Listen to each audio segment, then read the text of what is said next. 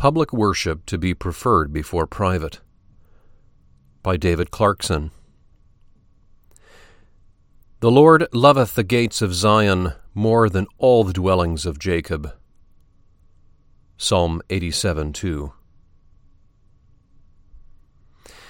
That we may apprehend the meaning of these words, and so thereupon raise some edifying observation, we must inquire into the reason why the Lord is said to love the gates of Zion more than all the dwellings of Jacob. This being manifest, the words will be clear. Now, the reason we may find assigned by the Lord Himself, Deuteronomy 13, 5, 6, and 11. The gates of Zion was the place which the Lord had chosen to cause His name to dwell there. That is, as the following words explain, the place of his worship. For the temple was built upon or near to the hill of Zion. And this, you know, was in peculiar the settled place of his worship.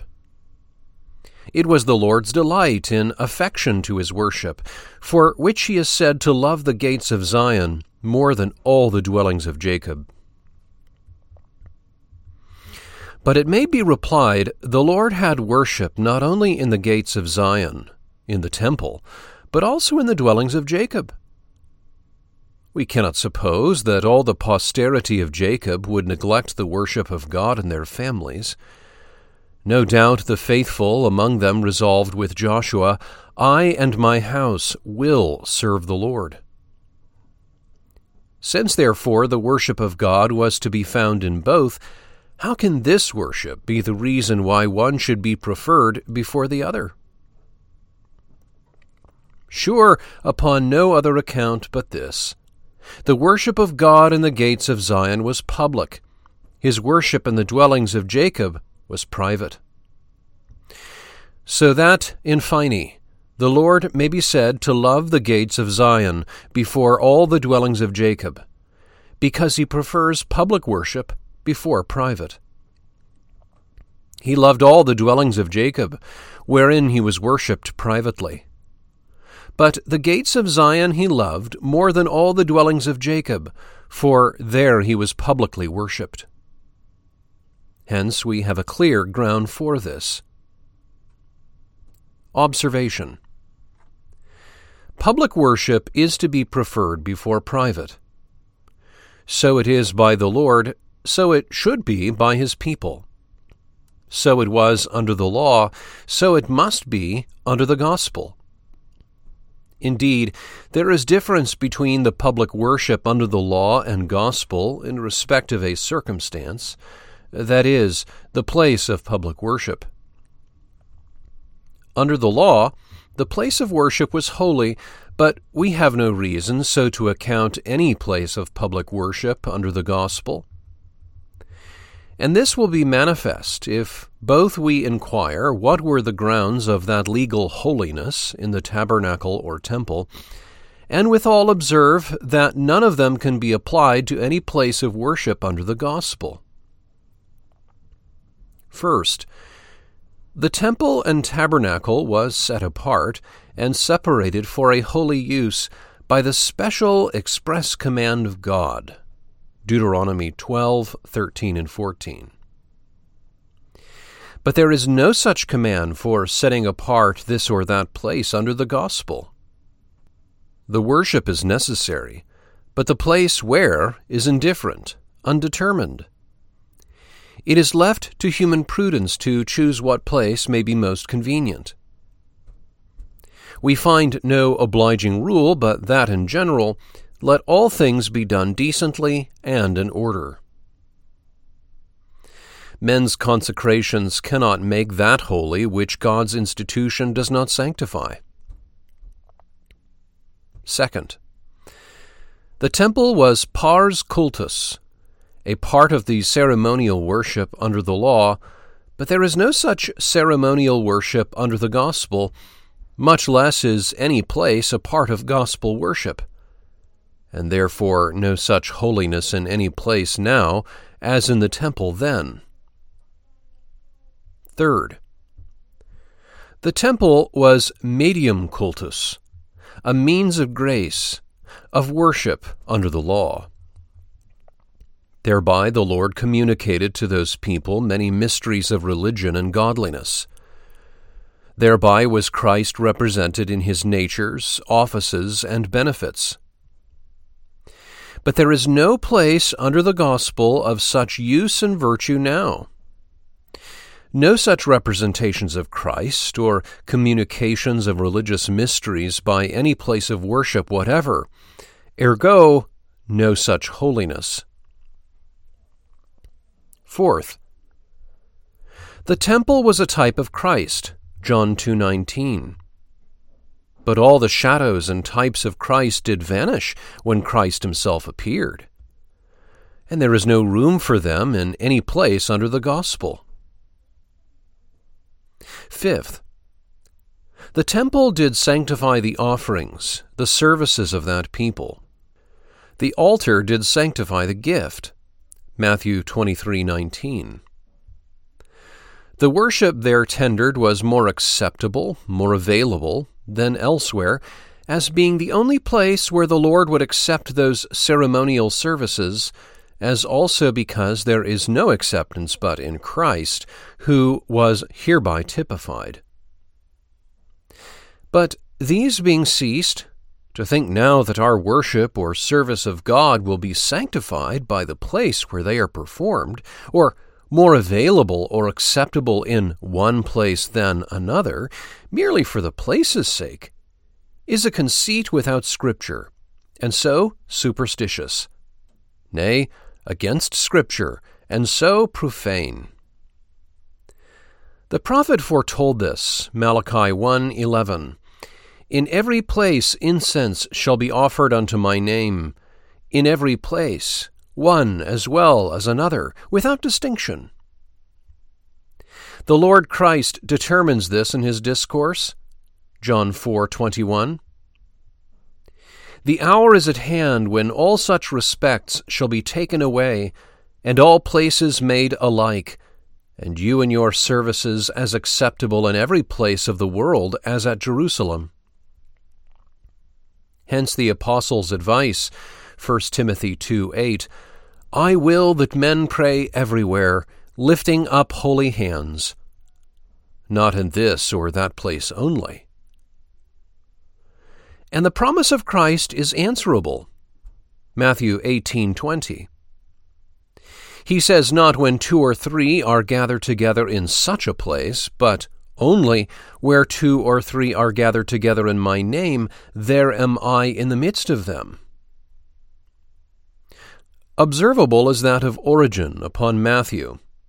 Tractatus 35 Vir quidem Judaicus non dubitat de huius modi.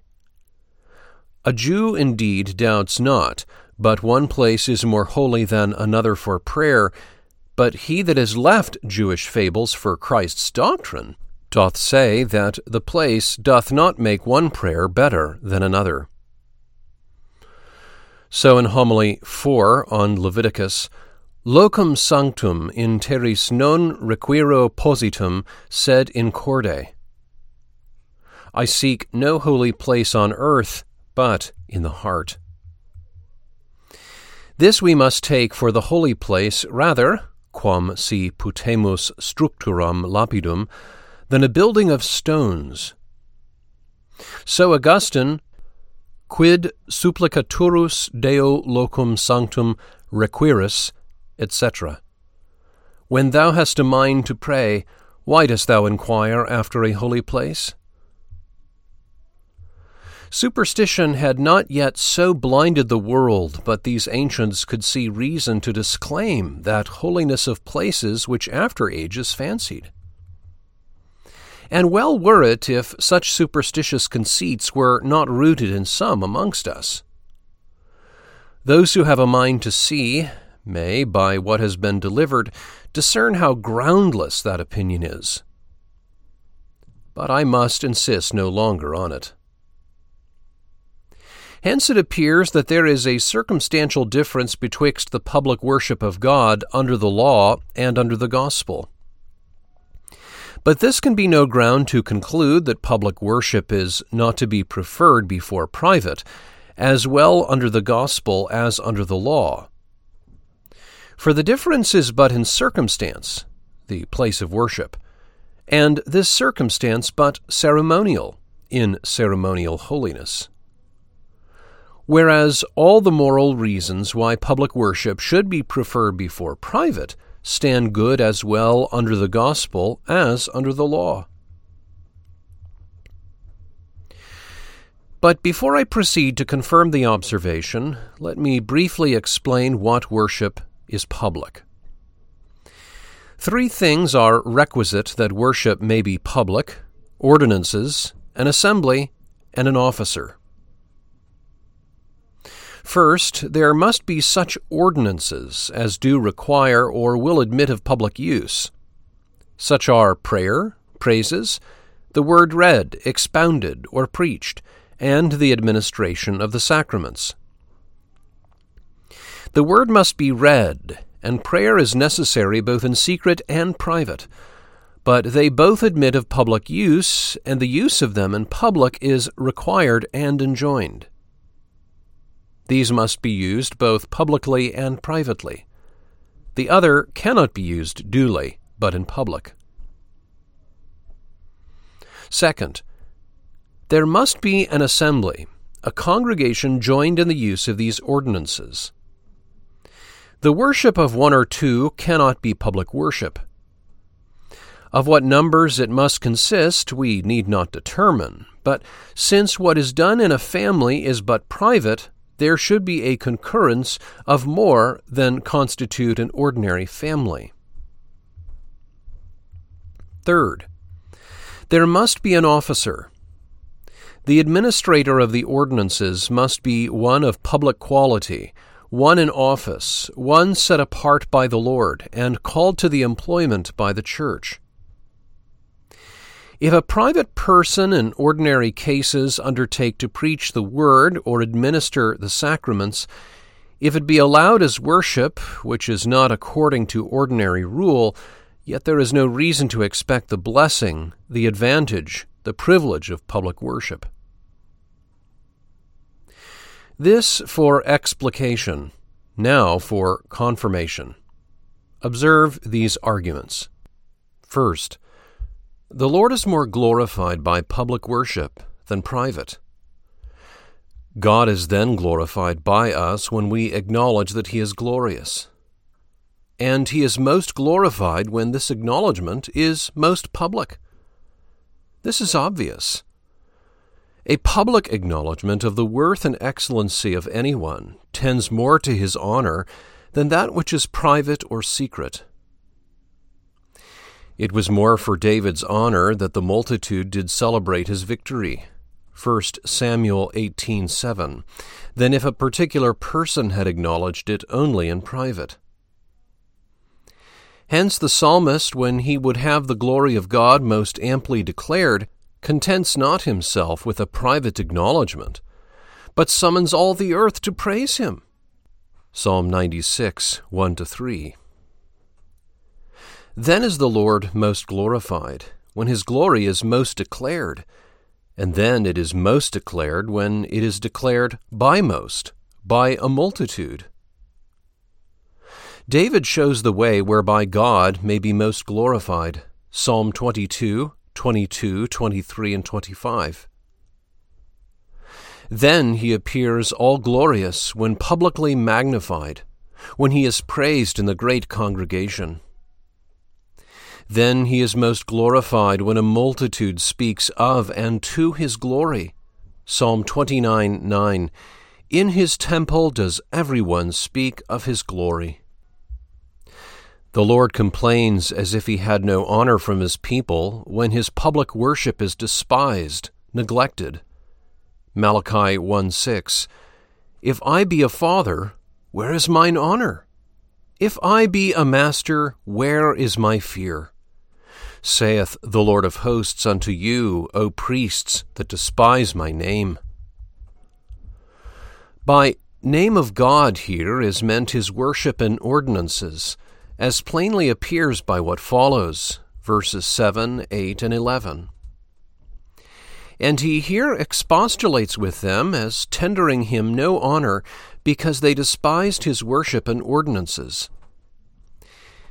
Then shall Christ be most glorified when he shall be admired in all them that believe in that great assembly at the last day.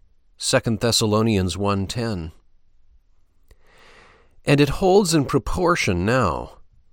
The more there are who join together in praising admiring and worshipping him the more he is glorified and therefore more in public than in private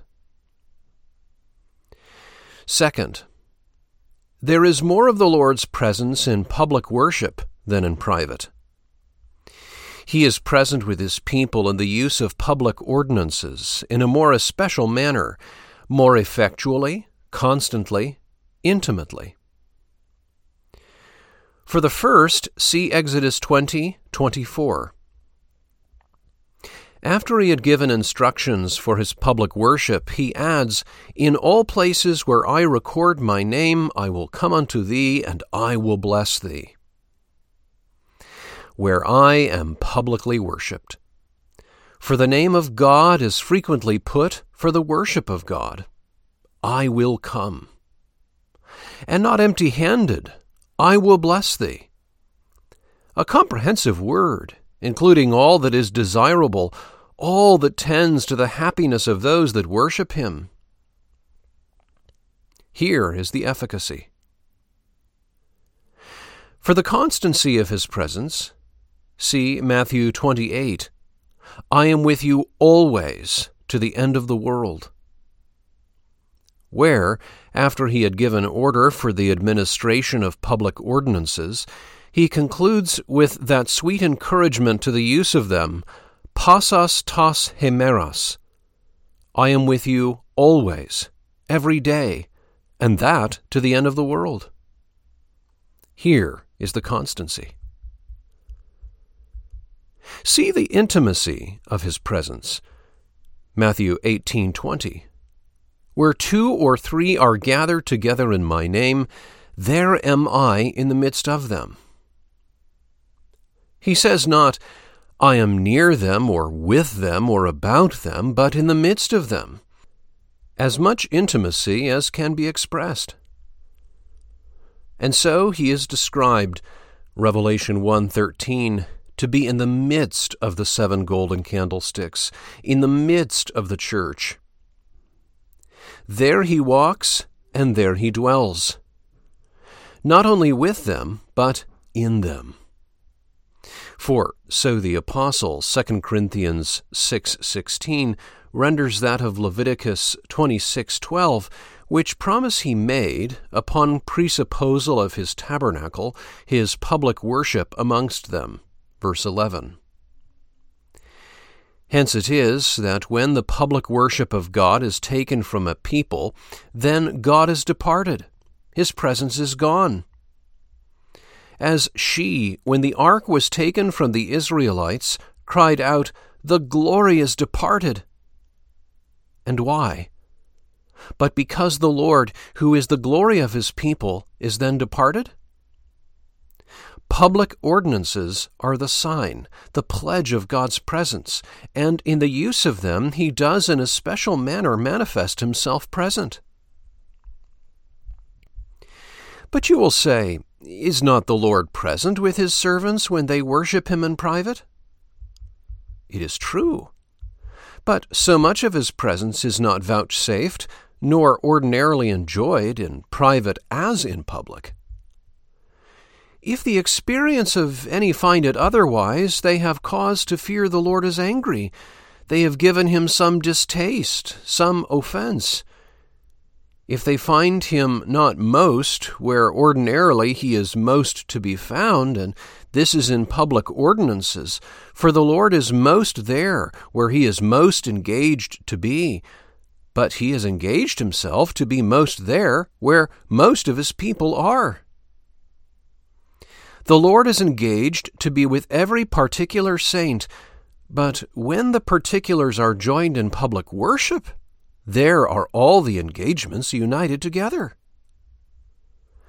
The Lord engages himself to let forth, as it were, a stream of his comfortable, quickening presence to every particular person that fears him. But when many of these particulars join together to worship God, then these several streams are united and meet in one. So that the presence of God, which enjoyed in private is but a stream, in public becomes a river a river that makes glad the city of God. The Lord has a dish for every particular soul that truly serves Him. But when many particulars meet together, there is a variety, a confluence, a multitude of dishes. The presence of the Lord in public worship makes it a spiritual feast, and so it is expressed. Isaiah 25 6. There is, you see, more of God's presence in public worship. Ergo, public worship is to be preferred before private. Third, here are the clearest manifestations of God. Here he manifests himself more than in private. Ergo, public worship is to be preferred before private. Why was Judah called a valley of vision? but because the Lord manifested himself to that people in public ordinances, which he not vouchsafing to other nations, they are said to sit in darkness and in the valley of the shadow of death. Here are the visions of peace, of love, of life. And blessed are those eyes that effectually see them. Here are the clearest visions of the beauty, the glory, the power of God that can be looked for till we see Him face to face. David saw as much of God in secret as could then be expected, but he expected more in public.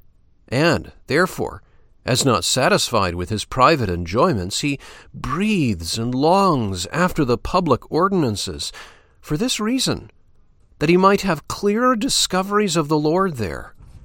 Psalm 27, verse 4 One thing have I desired, and that will I seek after, that I may dwell in the house of the Lord all the days of my life. Why did he effect this as the one thing above all desirable? Why, but to behold the beauty of the Lord, etc. So, Psalm 63 1 and 2 Though David was in a wilderness, a dry and thirsty land where was no water, yet he did not so much thirst after outward refreshments as after the public ordinances. And why? To see thy power and thy glory. If we observe how Christ is represented when he is said to be in the midst of the churches, we may thereby know what discoveries of Christ are made in the assemblies of his people. Revelation 1:13, etc. Clothed with a garment down to the foot. That was the priest's habit. Here is the priestly office of Christ, the fountain of all the saints' comfort and enjoyments girt about the paps with a golden girdle. This was the garb of a conqueror. So Christ is set forth as victorious over all his people's enemies. His head and hairs white like wool. Here is his eternity. Whiteness is the emblem of it. Therefore, when the Lord is expressed as eternal, he is called the Ancient of Days his eyes as a flame of fire. Here is his omnisciency. Nothing can be hid from his eye. The flame scatters darkness and consumes or penetrates whatever to us might be an impediment of sight. His feet like to fine brass. Here is his power to crush all opposers of his glory and his people's happiness they can no more withstand him than earthen vessels can endure the force of brass. His voice is the sound of many waters. Here his voice is most loud and powerful, so powerful as it can make the deaf to hear and raise the dead out of the grave of sin. His voice in private is a still voice. Here it is as the sound of many waters. He had in his right hand seven stars. Here is his providence, his tender care of his messengers, the ministers of the gospel, the administrators of public ordinances. He holds them in his hand, his right hand, and all the violence of the world, all the powers of darkness cannot pluck them thence. Out of his mouth went a sharp, two edged sword. His word publicly preached, sharper than a two edged sword, as described, Hebrews 4 12 and 13, pierces the heart, searches the soul, wounds the conscience. With this, Christ goes on, conquering and to conquer, maugre all opposition. His countenance was as the sun that shineth in his strength. Here the face of Christ is unveiled, the fountain of light and life, the seat of beauty and glory, such as outshines the sun in his full strength. So he appears as he becomes the love, the delight, the admiration, the happiness of everyone whose eyes are opened to behold him. Now, as he is here described in the midst of the churches, so does he in effect appear in the assemblies of his people. No such clear, such comfortable, such effectual representations of the power and wisdom, of the love and beauty, of the glory and majesty of Christ, as in the public ordinances. We all here, as with open face, behold the glory of the Lord. Fourth, there is more spiritual advantage to be got in the use of public ordinances than in private. Ergo, they are to be preferred. Whatever spiritual benefit is to be found in private duties, that and much more may be expected from public ordinances when duly improved. There is more spiritual light and life, more strength and growth, more comfort and soul refreshment. When the spouse, the church, inquires of Christ where she might find comfort and soul nourishment, food and rest, he directs her to public ordinances. Canticles 1 7 and 8. Go by the footsteps of the flock. Walk in the path of God's ancient people, and feed the kids beside the shepherd's tents. Shepherds are, in the phrase of the New Testament, pastors or teachers, those to whom the Lord has committed the administration of his public ordinances. To them is the church directed for food and rest, for spiritual comfort and nourishment. And it is commended to her as the known way of the whole flock, that flock whereof Christ is chief shepherd. That is a pregnant place for this purpose, Ephesians 4, where the apostle declares the end why the Lord Christ gave public officers, and consequently public ordinances he gave them, verse 12, for the perfecting of the saints, for the work of the ministry, for the edifying of the body of Christ. Here is edification, even to perfection, verse 13. Till we all come in the unity of the faith and of the knowledge of the Son of God, unto a perfect man, unto the measure of the stature of the fullness of Christ. Here is knowledge and unity, even in a conformity to Christ. Verse 14. That we henceforth be no more children, tossed to and fro and carried about with every wind of doctrine, by the sleight of men and cunning craftiness, whereby they lie in wait to deceive. There is strength and stability. Maugre all the sleight and craftiness of seducers verse 15. But speaking the truth in love may grow up unto him in all things, which is the head, even Christ. There is growth and fruitfulness, and that in all things. These are the ends for which the Lord Jesus gave his church public officers and ordinances, and they will never fail of these ends if we fail not in the use of them. What more can be desired? Here, doubts are best resolved, darkness scattered, and temptations most effectually vanquished. David had private helps as well as we, but how strangely did a temptation prevail against him till he went into the sanctuary. Psalm 73, 16 and 17.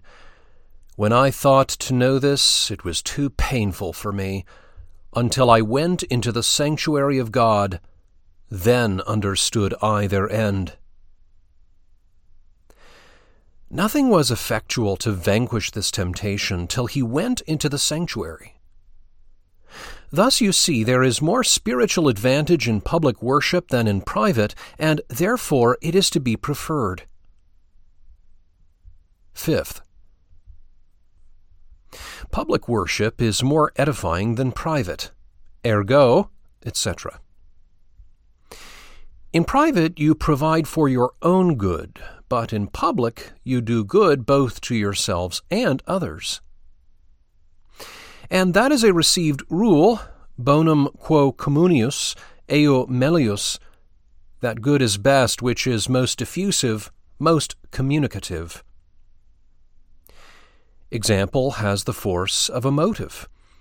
We may stir up others by our example. Zechariah 8, 20 and 21. There shall come people, and the inhabitants of many cities, and the inhabitants of one city shall go to another, saying, Let us go speedily to pray before the Lord, and to seek the Lord of hosts. This was frequent with David. Psalm 34 3. Oh, magnify the Lord with me. Let us exalt his name together. And Psalm 96 7 and 8. Give unto the Lord, O ye kindreds of the people. Give unto the Lord glory and strength. Give unto the Lord the glory due unto his name. Live coals, if he separate them and lay them asunder, will quickly die. But while they are continued together, they serve to continue heat in one another. We may quicken one another while we join together in worshiping God. But deadness, coldness, or lukewarmness may seize upon the people of God if they forsake the assembling of themselves together. It is more edifying, therefore, to be preferred. Sixth, public ordinances are a better security against apostasy than private, and therefore to be preferred. An argument worthy of our observation in these backsliding times. He that wants the public ordinances, whatever private means he enjoy, is in danger of apostasy. David was as much in the private duties of God's worship as any while he was in banishment. Yet, because he was thereby deprived of the public ordinances, he looked upon himself as in great danger of idolatry which is plain from his speech, 1 Samuel 26:19, they have driven me out this day from abiding in the inheritance of the Lord, saying, Go serve other gods. There was none about Saul so profane as to say expressly unto him, Go serve other gods. Why then does he thus charge them? Why, but because by banishing him from the inheritance of the Lord and the public ordinances, which were the best part of that inheritance, they exposed him to temptations which might draw him to idolatry and deprive him of that which was his great security against it. They might as well have said plainly, Go and serve other gods, as drive him out from the public worship of the true God, which he accounted the sovereign preservative from idolatry. But we have too many instances nearer home to confirm this. Is not the rejecting of public ordinances the great step to the woeful apostasies amongst us? Who is there falls off from the truth and holiness of the gospel into licentious opinions and practices that has not first fallen off from the public ordinances? Who is there in these times that has made shipwreck of faith and a good conscience, who has not first cast the public worship of God overboard? The sad issue of forsaking the public assemblies, too visible in the apostasy of divers professors, should teach us this truth that public ordinances are the great security against apostasy, a greater security than private duties, and therefore to be preferred. For this end were they given, that we might not be tossed to and fro with every wind of doctrine. Ephesians 4:14. No wonder if those that reject the means fall so woefully short of the end. No wonder if they be tossed to and fro till they have nothing left but wind and froth. This was the means which Christ prescribed to the church, that she might not turn aside to the flocks of those companions, hypocrites or idolaters. Canticles 1 Feed by the shepherd's tents. No wonder if those who shun those tents become a prey to wolves and foxes, to seducers and the destroyer. Public ordinances are a more effectual means to preserve from apostasy, and therefore to be preferred before private. Seventh, here the Lord works his greatest works. Greater works than ordinarily he works by private means, ergo. The most wonderful things that are now done on earth are wrought in the public ordinances, though the commonness and spiritualness of them makes them seem less wonderful. It is true, we call not conversion and regeneration miracles, but they come nearest to miracles of anything that is not so called. Here the Lord speaks life unto dry bones, and raises dead souls out of the grave and sepulchre of sin, wherein they have lain putrefying many years. Here the dead hear the voice of the Son of God and his messengers, and those that hear do live. Here he gives sight to those that are born blind. It is the effect of the gospel preached to open the eyes of sinners and to turn them from darkness to light. Here he cures diseased souls with a word, which are otherwise incurable by the utmost help of men and angels. He sends forth his word and heals them. It is no more with him but speaking the word, and they are made whole.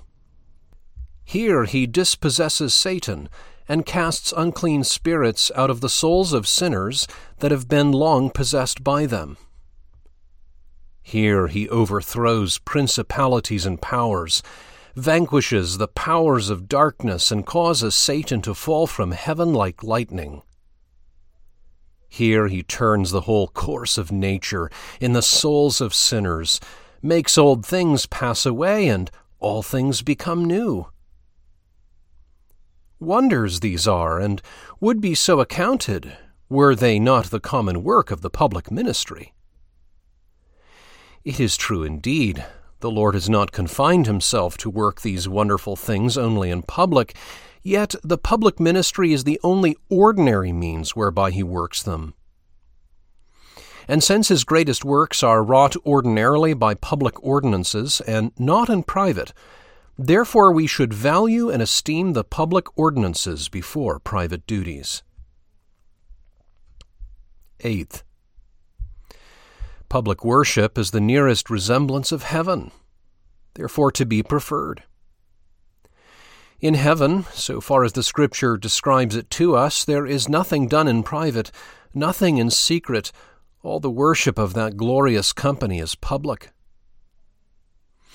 The innumerable company of angels and the church of the firstborn make up one general assembly in the heavenly Jerusalem. Hebrews 12:22 to 23. They make one glorious congregation, and so jointly together sing the praises of him that sits on the throne and the praises of the Lamb, and continue employed in this public worship to eternity. Ninth,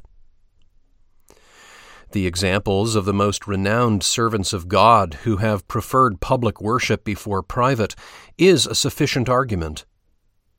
It was so in the judgment of those who were guided by an infallible Spirit, those who had most converse with God and knew most of the mind of God, and those who had experience of both and were in all respects the best, the most competent judges. If we appeal to them, this truth will quickly be put out of question. David, who has this testimony that he was a man after God's own heart, shows by his practice and testimony that this was God's own mind. To what I have formerly produced to this purpose, let me add but one place wherein he pregnantly and affectionately confirms this truth. Psalm 84, verse 1. How Amiable are thy tabernacles, O Lord of hosts.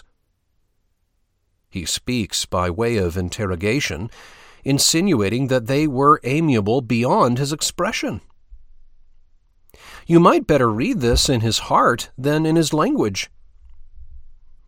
Accordingly, he adds, verse 2 My soul longeth, yea, even fainteth for the courts of the Lord.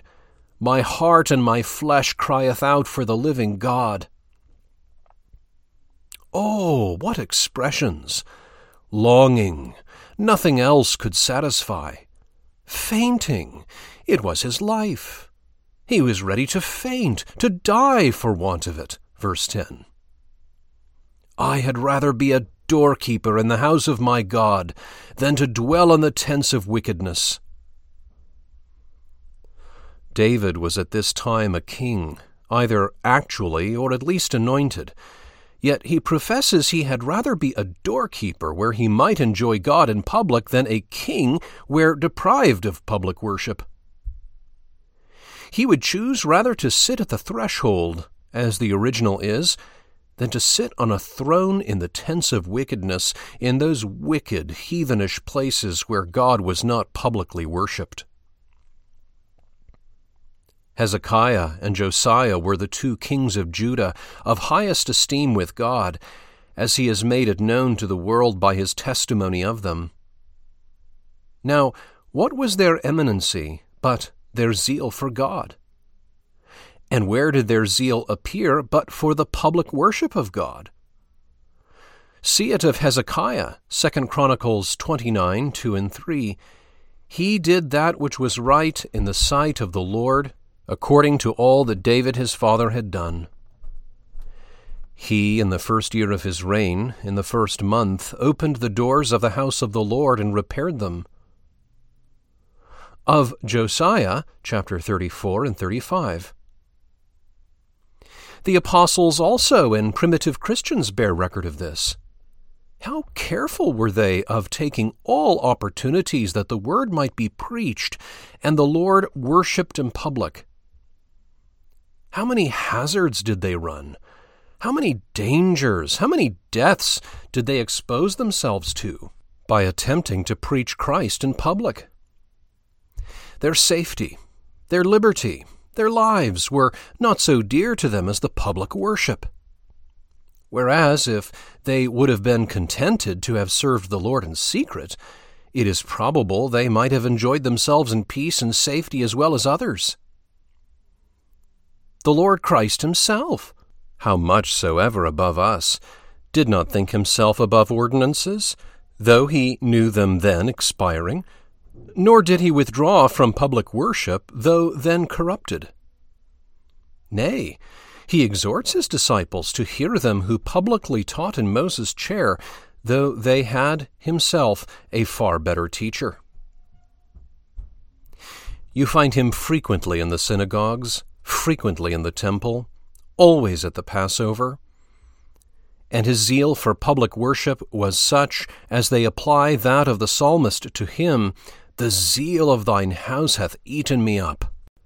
Tenth, public worship is the most available for the procuring of the greatest mercies, and preventing and removing the greatest judgments. The greatest, that is, those that are most extensive, of universal consequence to a whole nation or a church. It is most effectual for the obtaining of public mercies, for diverting public calamities, therefore to be preferred before private worship. This is the means the Lord prescribes for this end, and he encourages his people to the use thereof with promises of success. Joel 2 15 and 16. Blow the trumpet in Zion, sanctify a fast, call a solemn assembly, gather the elders, sanctify the people, etc. There is the means prescribed. See the success, verses 18, 19 ad finem. He assures them the issue hereof should be mercies of all sorts, temporal and spiritual, ordinary and extraordinary, and that to the whole nation. Jehoshaphat used this means and found the success answerable. 2 Chronicles 20, 3 and 4. He set himself to seek the Lord and proclaimed a fast throughout all Judah, etc. This is the argument he uses Thy name is in this house. Verse 9. Immediately the Lord dispatches a prophet with a gracious answer. Verses 15 and 17. Thus saith the Lord Be not afraid nor dismayed by reason of this great multitude, for the battle is not yours, but God's. Stand still and see the salvation of God. The event was wonderful. Verses 23 and 24. The children of Ammon and Moab stood up against the inhabitants of Mount Seir, utterly to slay and destroy them.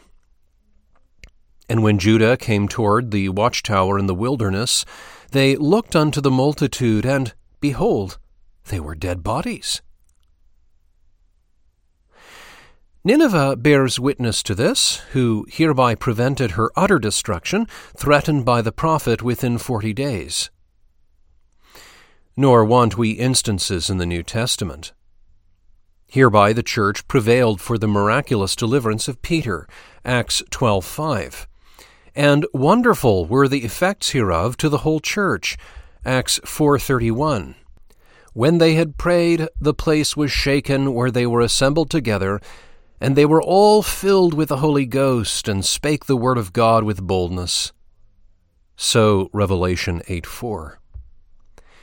There you have mention of the prayers of all saints in a description after the form of public prayers offered in the temple at the time of incense. And an answer is immediately returned, such an one as brought with it the destruction of that domineering Roman state which then persecuted them. Now, that which is of most public and universal advantage is worthily to be preferred. But such is public worship, and therefore to be preferred before private. Eleventh, the precious blood of Christ is most interested in public worship, and that must needs be most valuable which has most interest in that which is of infinite value. The blood of Christ has most influence upon public worship more than on private. For the private duties of God's worship, private prayers, meditation, and such like, had been required of and performed by Adam and his posterity if he had continued in the state of innocency they had been due by the light of nature if Christ had never died, if life and immortality had never been brought to light by the gospel. But the public preaching of the gospel and the administration of the federal seals have a necessary dependence upon the death of Christ. As they are the representations, so they are the purchase of that precious blood. As Christ is hereby set forth as crucified before our eyes, so are they the purchase of Christ crucified, so are they the gifts of Christ triumphant. Conquerors used on the day of triumph spargera missilia, to scatter gifts amongst the people. Answerably, the apostle represents to us Christ in his triumph, Ephesians 4, distributing gifts becoming such a triumph, such a conqueror. Verse 8 When he ascended up on high, he led captivity captive, and gave gifts unto men. And those gifts, he tells us, verse 12, are public officers, and consequently, public ordinances to be administered by those officers. How valuable are those ordinances, which are the purchase of that precious blood, which are the gifts Christ reserved for the glory of his triumph. 12. The promises of God are more to public worship than to private. Those exceeding great and precious promises, wherever they are engaged, will turn the balance. But public worship has most interest in them, and therefore more to be valued than private. If I should produce all those promises which are made to the several ordinances, the several parts of public worship, I should rehearse to you a great part of the promissory part of Scripture. I shall but briefly touch some generals. The Lord promises His presence in the places before alleged. Exodus 20, verse 24 In all places where I record my name, I will come unto thee, and I will bless thee protection, and direction. Isaiah 4 and verse 5. Upon all the glory shall be a defense. The Lord will be to the assemblies of his people as a pillar of cloud and fire. His presence shall be as much effectually to his people now as those pillars were then. Upon all their glory as formerly in the wilderness, the Lord, having filled the inside of the tabernacle with his glory, covered the outside of it with a thick cloud. Exodus 40, verse 34. So will he secure his people and their glorious employments in public worship. His presence within shall be as the appearance of his glory to refresh them. His presence without shall be as a thick cloud to secure them. Verse 6 a tent. His presence shall be that to the assemblies of his people which the outward tent or coverings were to the tabernacle. Exodus 26 and verse 7. Light and life and joy, and that in abundance, even to satisfaction. Psalm 36, 8 and 9. Satisfied abundantly, and drink spiritual delights as out of a river life and growth. Isaiah 55 2 and 3. Hearken diligently unto me, and eat ye that which is good, and let your soul delight itself in fatness, etc.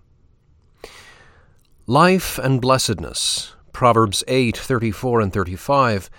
Blessed is the man that heareth me, watching daily at my gates, waiting at the posts of my doors. For Whoso findeth me findeth life, and shall obtain favor of the Lord. Acceptance. Ezekiel 20, chapter 44, verse 4. Spiritual communion and nourishment. Revelation 3:20. Behold, I stand at the door and knock, etc. He speaks there to a church, and in public ordinances he knocks hardest grace and glory, yea, all things that are good. There is not a more full and comprehensive promise in the Scripture than that. Psalm 84, verse 11 No good thing will be withheld from them that walk uprightly. But what is this to public worship? Why, the whole psalm speaks of public worship. And therefore, by the best rule of interpretation, we must take this as promised to sincere walking with God in public worship. Besides, the particle for tells us this is given as the reason why David had such a high esteem of public worship, why he preferred one day in God's house before a thousand, and therefore this promise must have reference to public worship else there is no reason to use this as a reason. This promise is to public worship. And what is there in heaven or earth desirable that is not in this promise? It is true, you may say, there are many great and precious promises to public worship, but are there not promises also to private duties? It is granted there are, but not so many, and the argument runs so. The promises are more to public worship than to private. Besides, those which seem to be made to private duties are applicable to public worship, and that with advantage. If the interest of one saint in a promise be prevalent with God, how prevalent, then, are the united interests of many assembled together? So that all the promises which the people of God make use of to support their faith in private duties will afford us much support, nay, more, in public. Then add to these the promises which are peculiar to public worship, and the sum will appear far greater, and this reason of great force to prove the truth propounded. That is most valuable which has the greatest share in those exceeding great and precious promises, but public worship has the greatest share in these, and therefore most valuable. Objection. But notwithstanding all the arguments brought to prove public worship is to be preferred, I find something to the contrary in experience. And who can admit arguments against experience? I have sometimes in private more of God's presence, more assistance of His Spirit, more joy, more enlargement, more raised affections, whereas in public I often find much dullness of heart, much straightness and unaffectedness, Therefore, I cannot so freely yield that public worship is to be preferred. Answer. I shall endeavor to satisfy this in many severals. First, experience is not a rule for your judgment, but the Word of God. That is a fallible guide. This only infallible. If you press your judgment always to follow experience, Satan may quickly afford you such experience as will lead you out of the way. Be scrupulous of following experience when it goes alone, when it is not backed by the Word, countenanced by Scripture. It has deceived many. Empirics are no more tolerable in divinity than in physic. As there, reason and experience so here, Scripture and experience should go together. Those that live by sense may admit this alone to be their guide, but the event has often proved it a blind one. Those that live by faith must admit no experiments against Scripture.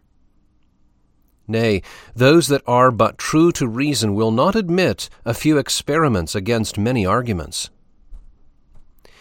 You find this sometimes true in private, but do you find it so ordinarily?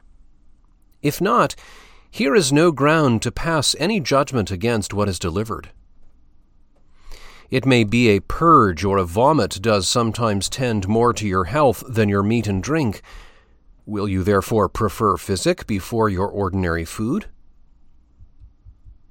It may be in some extremity of cold you find more refreshment from a fire than from the sun. Will you therefore prefer the fire and judge it more beneficial to the world than the sun? Experience must not rule your judgment here, nor must you be confident of such apprehensions as are only granted upon some few experiments. Second, it may be your enjoyments in private were upon some special occasion. Now, some special cases make no general rule nor are they sufficient promises to afford an universal conclusion. For instance, it may be you enjoyed so much of God in private when you were necessarily and unavoidably hindered from waiting upon the Lord in public ordinances.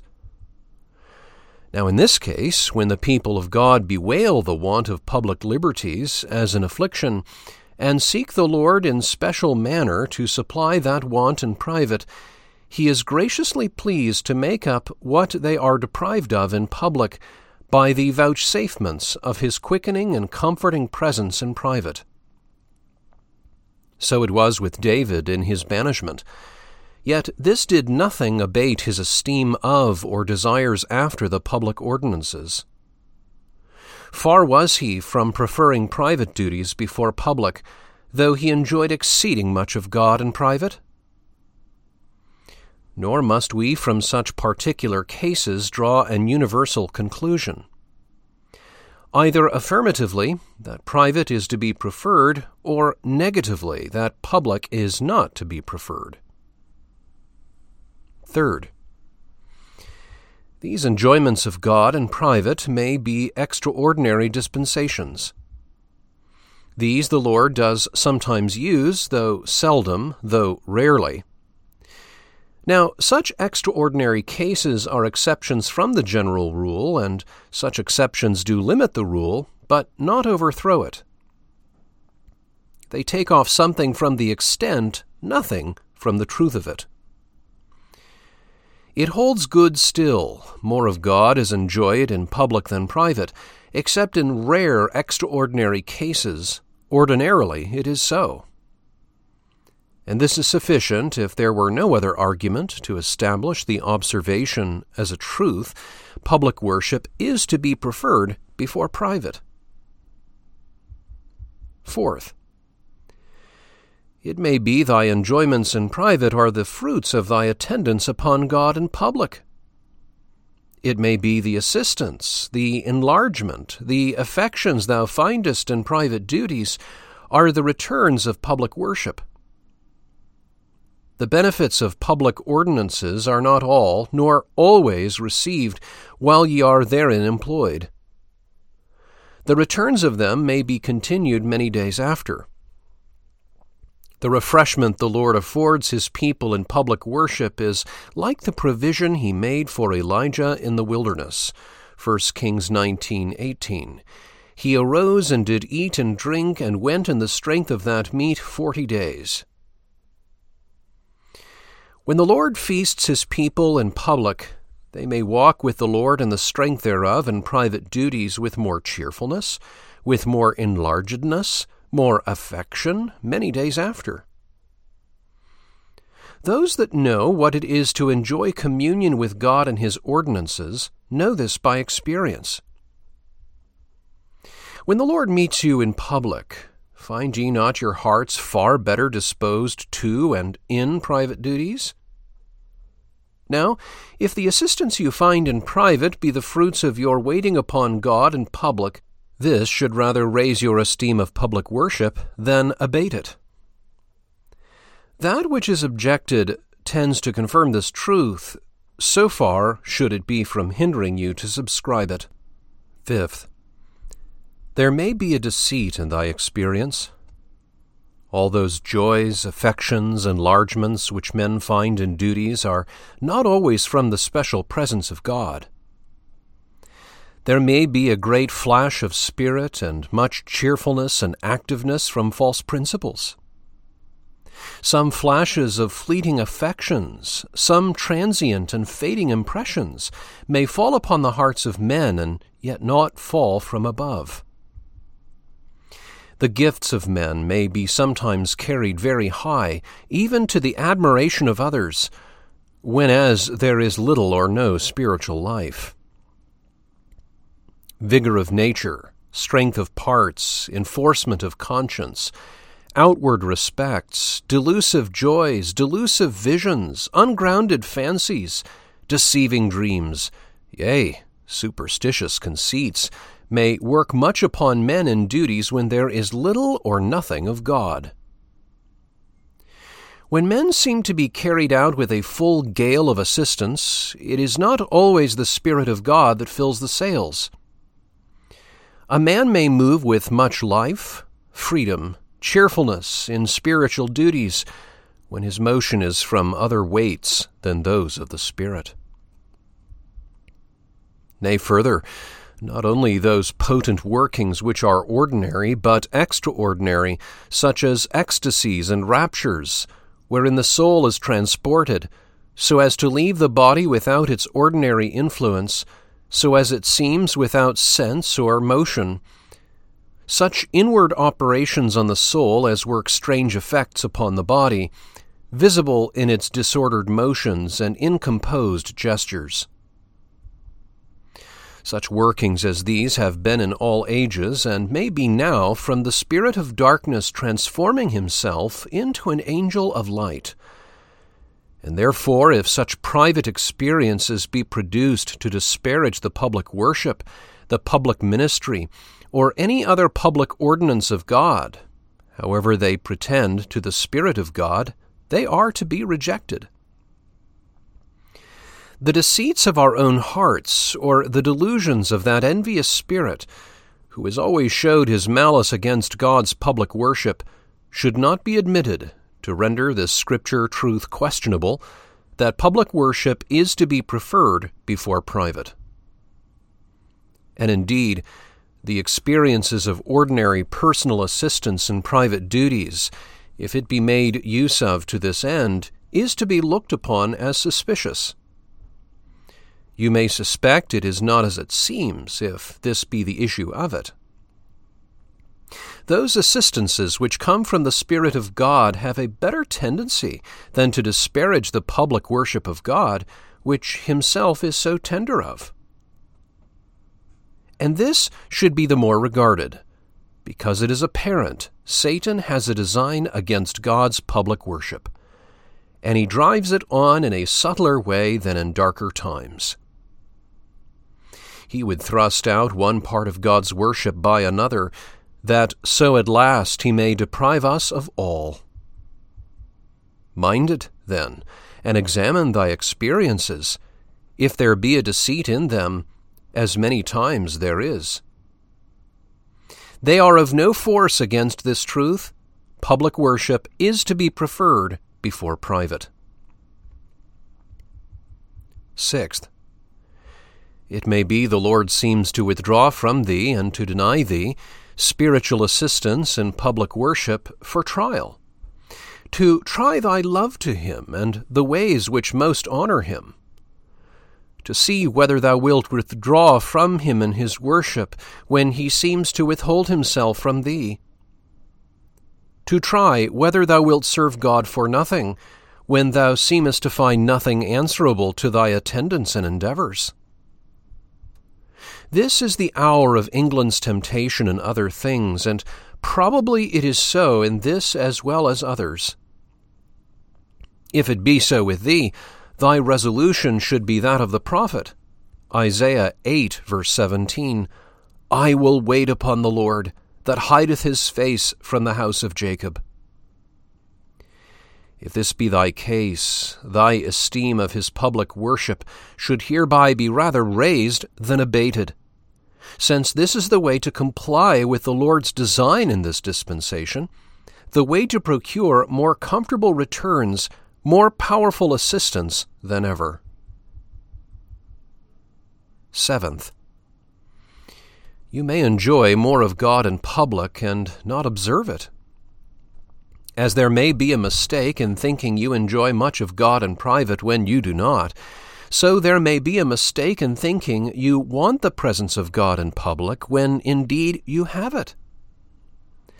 It is not the improvement of parts, enlargement of heart, flashes of joy, stirrings of affections that argue most of God's presence.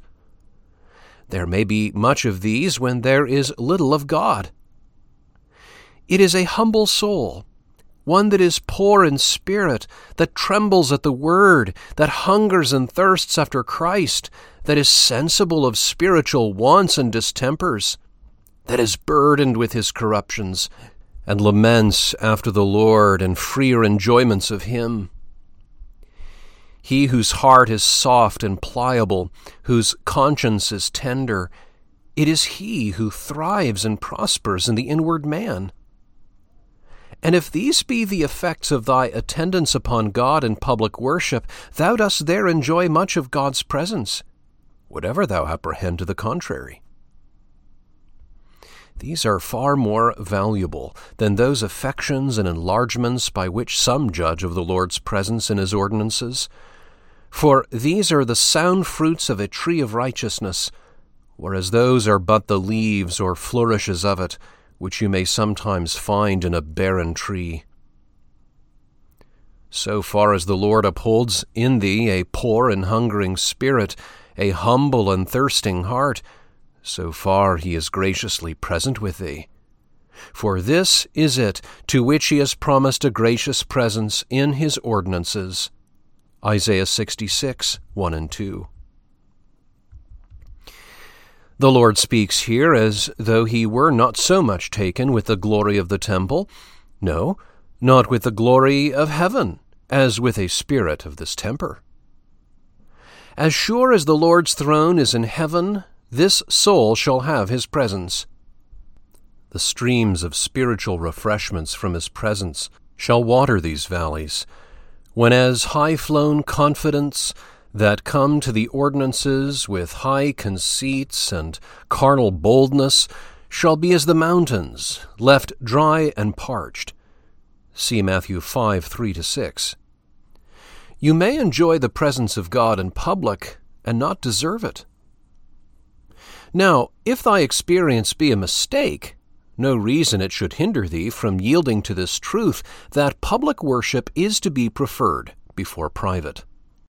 Eighth, it is to be suspected that what you want of God's presence in public worship is through your own default.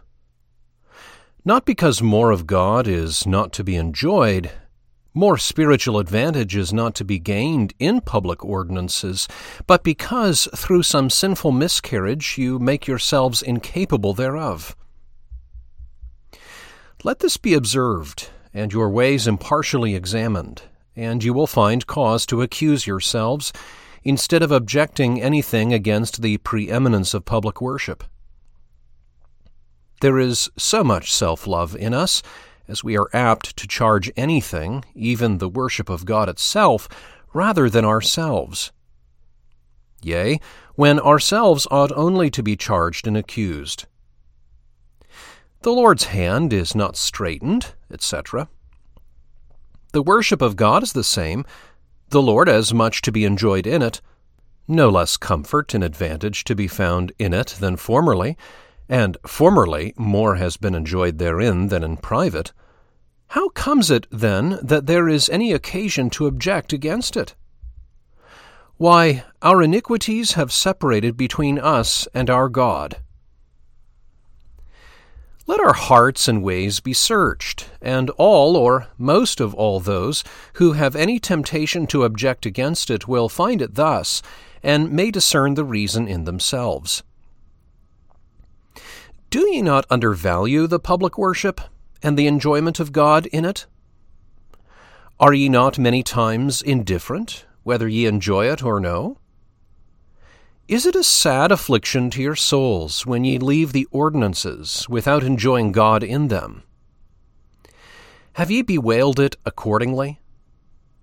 If not, you have too low thoughts of spiritual enjoyments to have much of them. Do ye think God will cast such pearls before swine, such precious things before those who trample on them, who contemn them? Do ye not entertain some prejudice against some public ordinances, or against the public minister? Even this is enough to render them less comfortable, less effectual. Why was the public ministry of Christ less effectual amongst his own countrymen? Why were they possessed with prejudices against him? Matthew 13:55. Have ye not neglected the public worship? Have ye absented yourselves from the ordinances without any necessary occasion?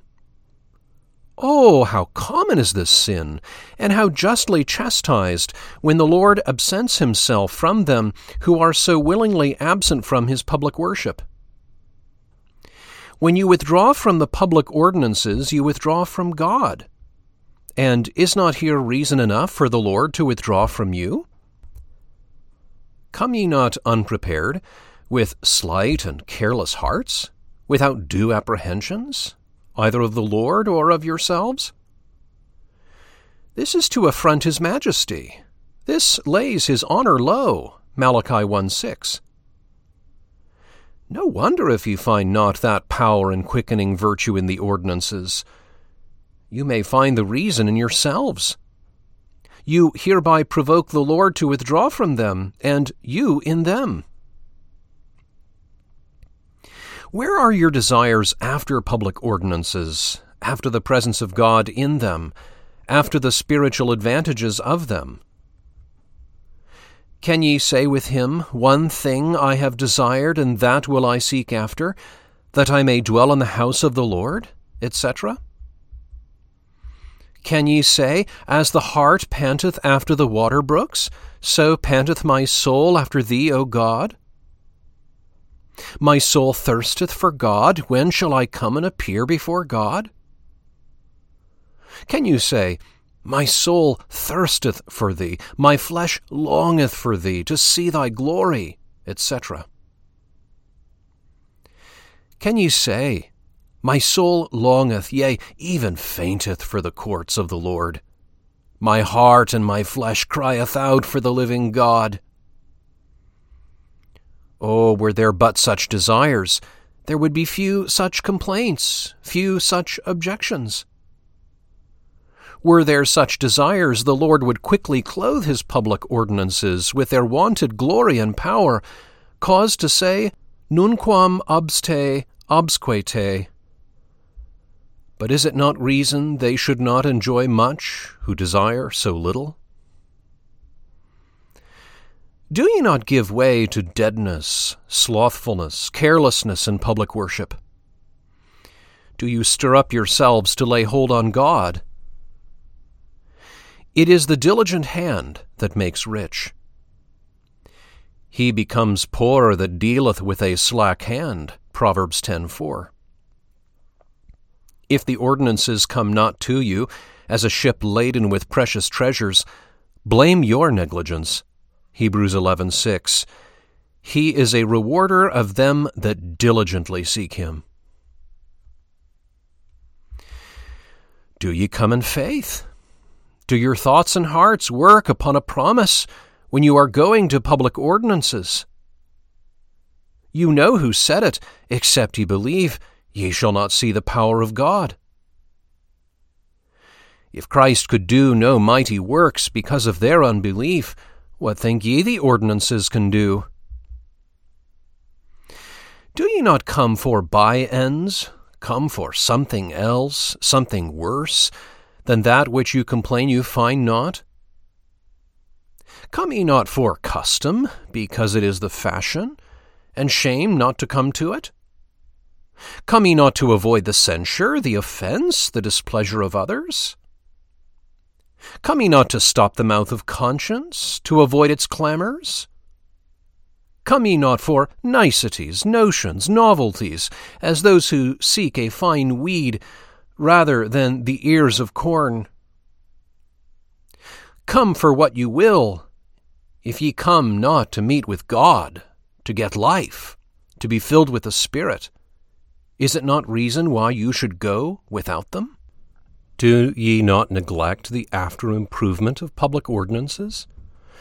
Neglect ye not to draw out the efficacy of them in secret by prayer, meditation, and the exercise of faith? Think ye the act done is sufficient, laboring for nothing but what ye find in the present exercise? Do ye think your work done when the minister has done? Oh, no. If you would enjoy God and the Word, then your work should begin. The ordinances are like grapes. It is not enough that they are given into your hands. If you would have the sweetness and nourishment of them, they must be pressed. That is your work in secret. The negligence, carelessness, slothfulness of men in not improving public ordinances in secret causes him to withdraw himself and his blessing in public. These and such evils provoke the Lord to deny his presence, withhold the comforts and blessed advantages of public worship, so as others may enjoy more hereof in private than those that are herein guilty do find in public. You need but read your own hearts for an answer to this objection.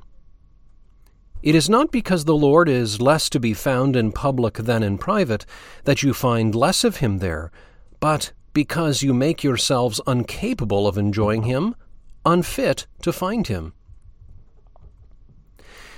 Ninth, suppose what is alleged were true, that you did find more joys, enlargement, assistance in private, that there was no mistake in these experiences, and that they were ordinary, which I am far from granting, yet allowing all the advantage imaginable in this respect to private duties, this notwithstanding, public worship is to be preferred for divers other unanswerable reasons formerly given.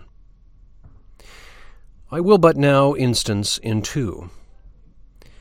Public worship is a more public good. It is more edifying, the advantage more common and extensive, the benefit more universal, and therefore to be preferred before private, as much as an universal benefit is to be preferred before a particular, a public good before a private.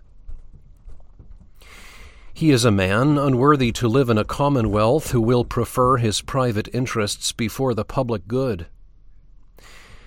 It is a nobleness of spirit to be public spirited. The light of nature discovers an excellency in it. Religion and gospel principles much more require it, and the Lord Himself does commend and encourage it with special rewards. Those that profess themselves to be servants of God should be ashamed to be outvied herein by heathen. Our first question should not be, Where may I receive most good? but Where may I do most good?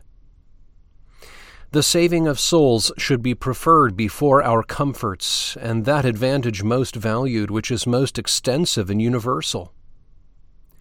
Such is the advantage of public ordinances, and therefore they are as far to be preferred before private as the public good before a man's private interest. Then suppose you found more comfort, enlargement in private than in public worship. Yet the glory of God is to be preferred before your advantages. And therefore that whereby his glory is most advanced before that wherein your particular interest is most promoted. But God is most glorified in public worship. Here is given the most ample testimony to his glorious excellencies. Here is the most public acknowledgment of his glory. No otherwise can we glorify him than by acknowledging his glory, and the more public this acknowledgment is, the more he is glorified. But it is most public in public worship, and therefore this is as much to be preferred before private as the glory of God before your private advantage. Use 1. Reproof to those that undervalue public worship. Too many there are worthy of this reproof, especially two sorts. First, those that prefer worse things before public worship. If it be to be preferred before private duties, which are excellent and singularly advantageous in themselves, how heinously do they sin who prefer things that are base and sinful before public ordinances? Those who prefer their ease, their worldly employments, their lusts or unlawful recreations before them. Do not they prefer their ease before the worship of God, who will not take the pains, who will excuse themselves by very slight and trivial occasions from coming to the place of public worship? The Lord has not made the way to his worship so tedious, so toilsome, as it was under the law. There is not the distance of many miles betwixt us and it nor will it cost us divers days' journey to have the opportunities of public worship. We have it at our doors. And yet such slothfulness, such contempt there is of it, as we will scarce sometimes stir out of doors to enjoy these blessed liberties. A little rain, a little cold, anything of like moment, we take for a sufficient excuse to be absent. The people of God in former times counted it their happiness that they might come to the public ordinances, though through rain and cold and wearisome journeys. Psalm 84. But where is this zeal for God's worship now? Is there not much less, when the gospel engages us to much more?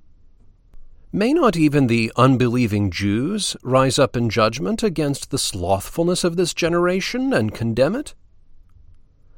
No such thing would hinder them from coming to the gates of Zion at the appointed seasons, how far soever their habitations were distant from it, how unseasonable soever the season seemed. Yet many amongst us make every sorry thing a lion in the way, prefer their sloth and ease before God's public worship. Others prefer their worldly occasions before the public worship of God, willingly embrace an earthly business offered to stay from the ordinances. Esau was stigmatized as a profane person for preferring the pottage before his birthright. But they exceed Esau in profaneness who prefer the things of the world before the singular prerogative of worshipping God in public. What a special privilege is this! How few are they in the world enjoy it? Does the Lord vouchsafe this honor to have it and himself in it contemned? Of thirty parts into which the world may be divided, uh, Twenty five are pagans or Mahometans, wholly without the true worship of God, but five bear the name of Christian. And of those, when you have discounted the Greeks, Papists, Abyssines, amongst whom the worship of God is woefully corrupted, you may judge to how small a part of mankind the Lord has vouchsafed his public worship in its purity. It is a special, a peculiar favor, a singular prerogative. Oh, what profaneness is it to prefer outward things, such as are common to all, to the worst of all, before this peculiar blessing! Yet how common is this profaneness! The thinness of our assemblies does daily testify it. One part of the day is thought enough by some, too much by others for God's public worship, whereas we think nothing too much for the world. Oh, the Lord's infinite patience! Others prefer their lust before it, had rather sit in an alehouse or in the seat of scorners than wait at the posts of wisdom. Many had rather spend that time which the Lord has allotted for their souls in sports and recreations than in the public worship. Think one whole day in seven too much will rob God of all or part of it to recreate themselves. Oh, that such profaneness should be so common where the light of the gospel has so long shined. The Lord prefers the gates of Zion, but these prefer Mesech and the tents of Kedar. I beseech you, consider the heinousness of the sin. The Lord styles his worship, his name, frequently in Scripture, as though his worship were as dear to him as himself. What do ye then but contemn God himself while ye despise his worship? He that speaks it of his officers has the same account of his ordinances.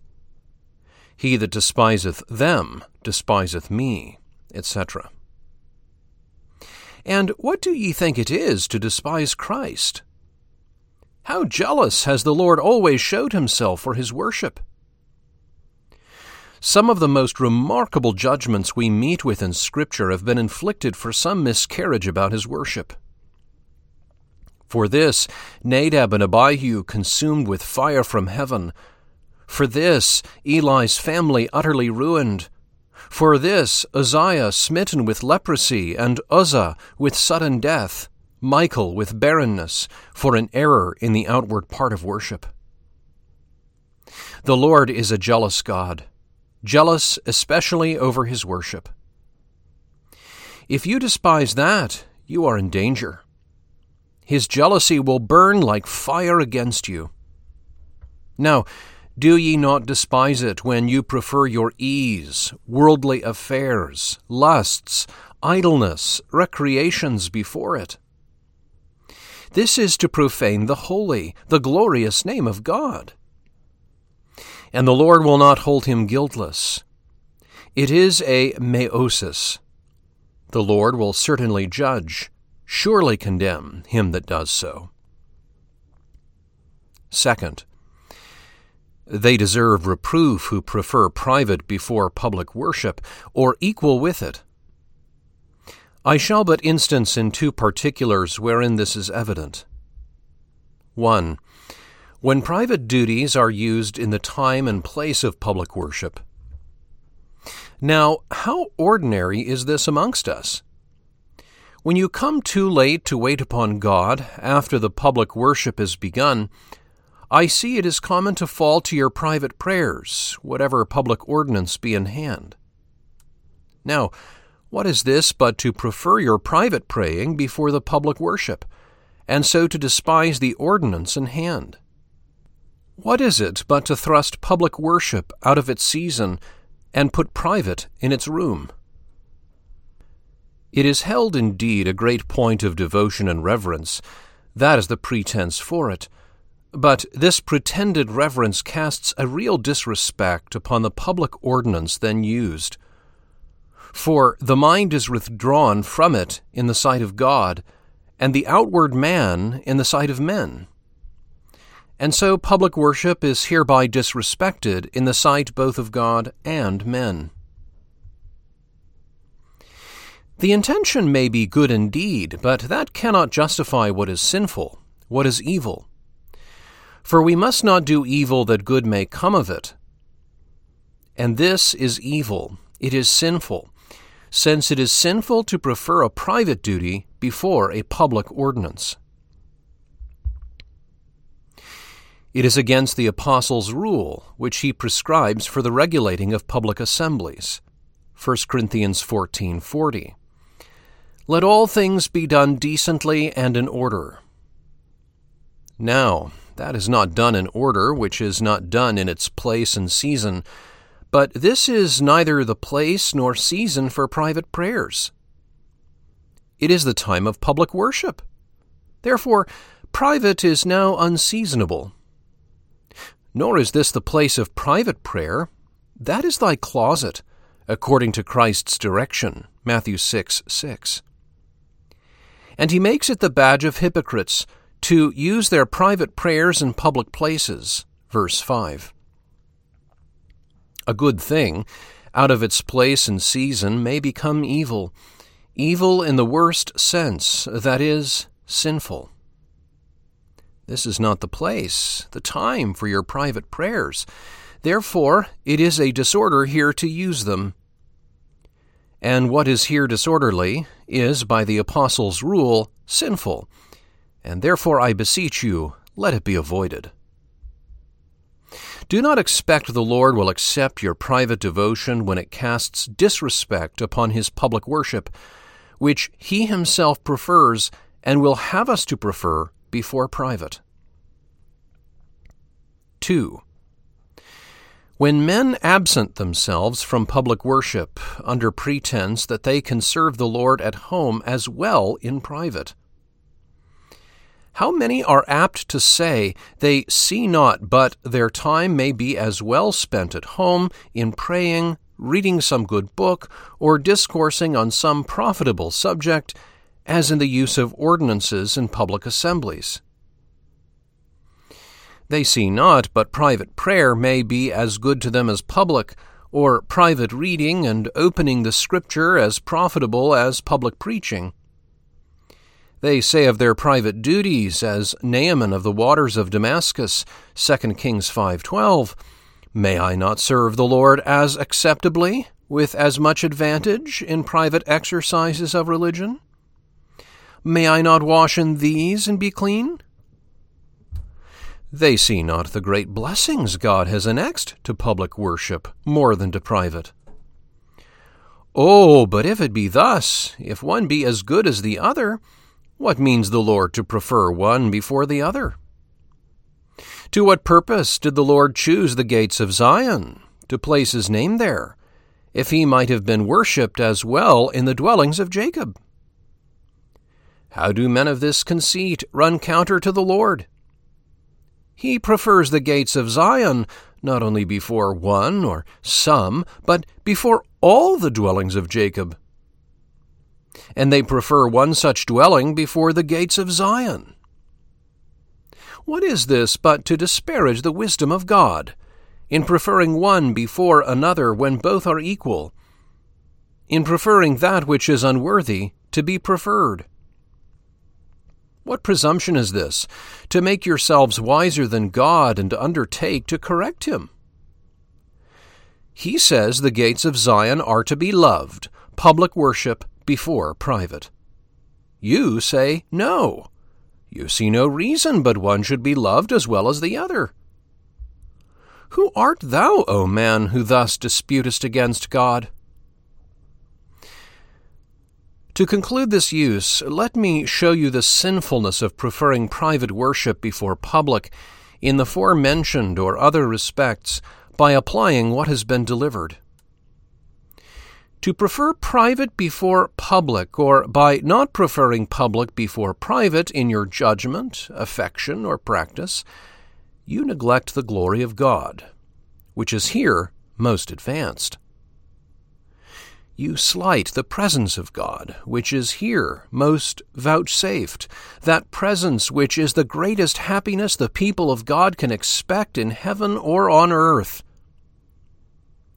You undervalue the manifestation of God, those blessed visions of life and peace which are most evidently, most comfortably here represented those manifestations which are the dawnings of approaching glory, the first glimpses of the beatifical vision. You contemn those blessed soul advantages which are here more plentifully gained.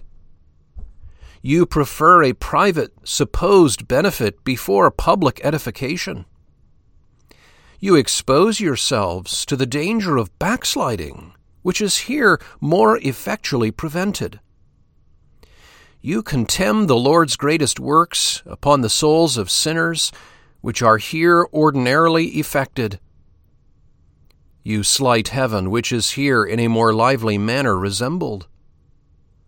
You disparage the judgment of the most renowned servants of God, who in all ages have confirmed this truth by their testimony or practice. You make yourselves less capable of procuring public mercies or diverting public calamities, slighting the means most conducible to this end. You undervalue the blood of Christ, whose influence is here most powerful. You despise those great and precious promises of the gospel, which are more engaged for public worship than private. Oh, consider how heinous that sin is, which involves the soul in so much guilt, which is attended with so many provoking evils. Bewail this sin, so far as thou art guilty of it, and let the sinfulness thereof engage thee to be watchful against it. Use 2 of exhortation. Be exhorted to give to the public worship of God the glory that is due to it. Let it have the preeminence which the Lord has given it. Prefer it before private in your thoughts, in your affections, in your practice. Get higher thoughts of public ordinances. Get affections answerable to those apprehensions. Manifest both by a frequent affectionate use of these ordinances, by your praises for the enjoyment, by your prayers for the continuance of them. A duty this is which the text requires, a duty which these times call for. When there is so much disrespect cast upon the worship of God, your endeavors should be more for the advancement of it. This is the way to show yourselves faithful to God, steadfast and upright in the midst of a declining generation. This duty always finds acceptance with God, but now he will take it better because there is a stream of temptation, of opposition against it. Oh, let not your souls enter into their secret, who dishonor God by despising his public worship, who blaspheme God by speaking contemptibly of his name, that name which he records amongst us, and thereby does graciously distinguish us from the neglected world. I might enforce this with many motives, but what more forcible than this in the text? The Lord loves the gates of Zion more than all the dwellings in Jacob. Those that thus do are herein like the Lord.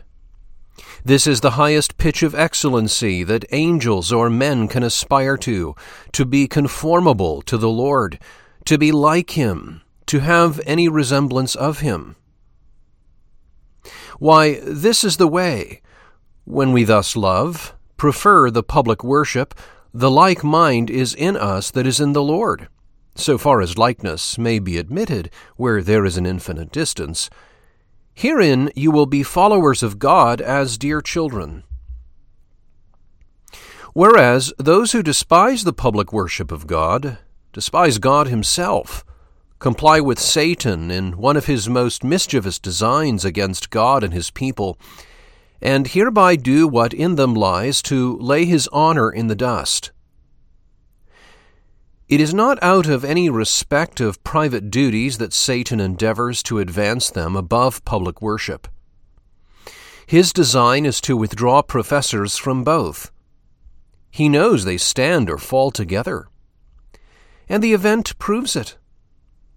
You will find those that withdraw from public worship will not long make conscience of private except the Lord break Satan's design by a sudden reducing them.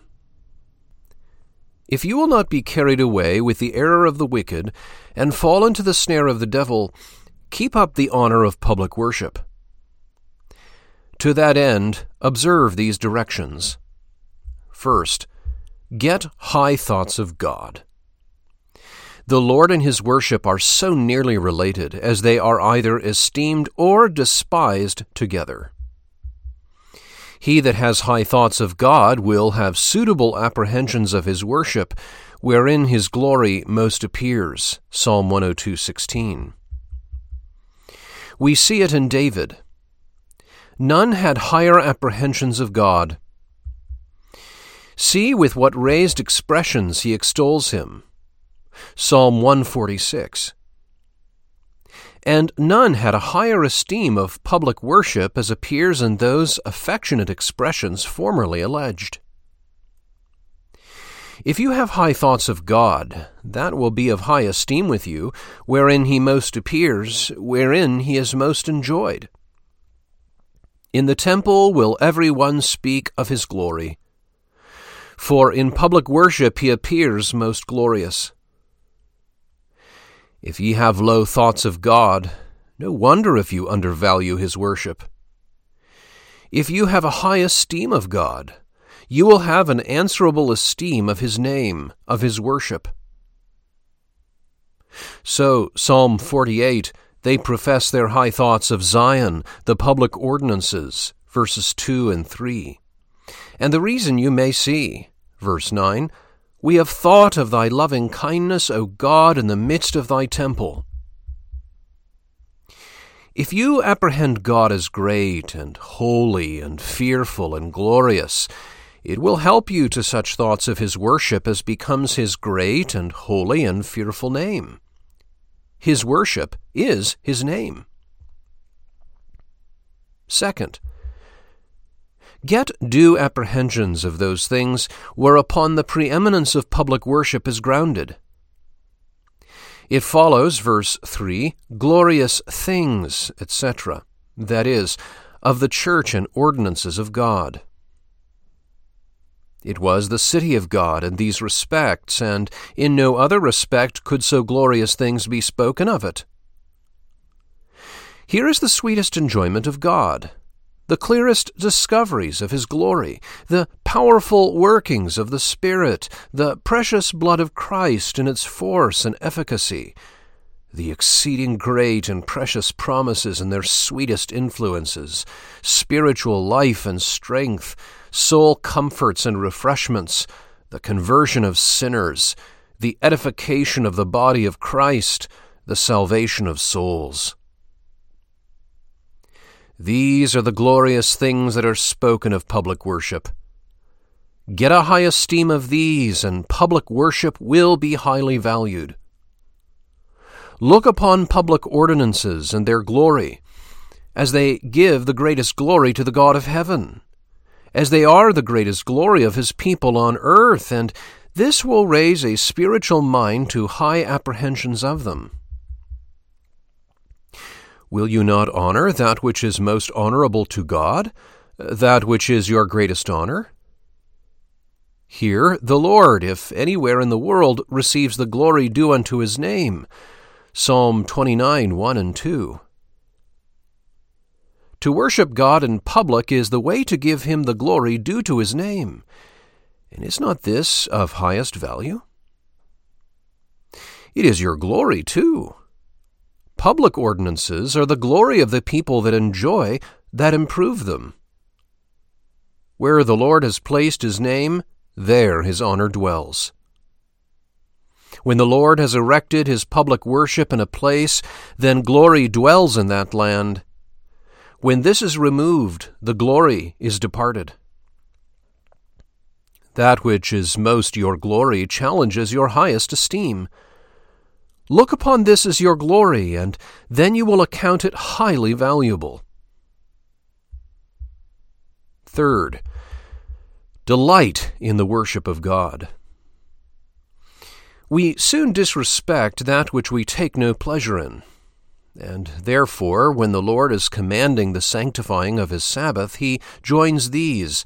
Isaiah 58:13 If thou turn away thy foot from the Sabbath, from doing thy pleasure on my holy day, and call the Sabbath a delight, the holy of the Lord, honorable, etc. If it be not your delight, it will not be honorable. If you be of their temper who say, When will the new moon be gone, that we may sell corn, and the Sabbath that we may set forth wheat? Amos 8 5.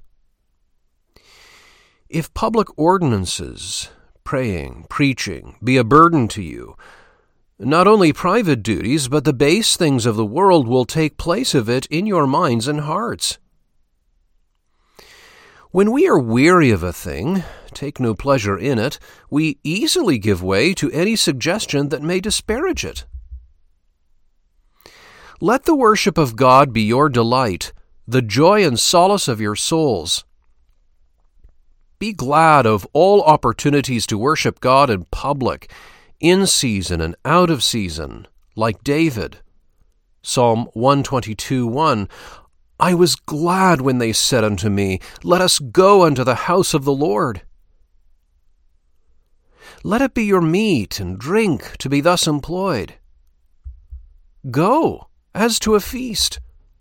Sit down under the shadow with great delight, while the fruits of ordinances, the shadow of heavenly enjoyments, are sweet. Fourth, get spiritual hearts. All the glory of public worship is spiritual, and spiritual things are spiritually discerned. 1 Corinthians 2:14. A carnal man cannot discern that which renders the public ordinances so highly valuable. Custom and other respects may persuade him to use them, but he will never perceive the glory, the spiritual value of God's worship, till he have a spiritual eye. Christ himself was foolishness to the Greeks, because they saw no further than his outside. 1 Corinthians 1.23 So is the preaching of Christ to carnal Jews and Gentiles. So it is, more or less, to all natural men, except some outward respect, some plausible ornament commend it A spiritual eye can discern a glory in public worship when the outside seems mean and contemptible. As the unbelieving Jews of Christ, so carnal men of his ordinances. There is no form nor comeliness therein to command any extraordinary respect. They see no beauty therein that they should desire them.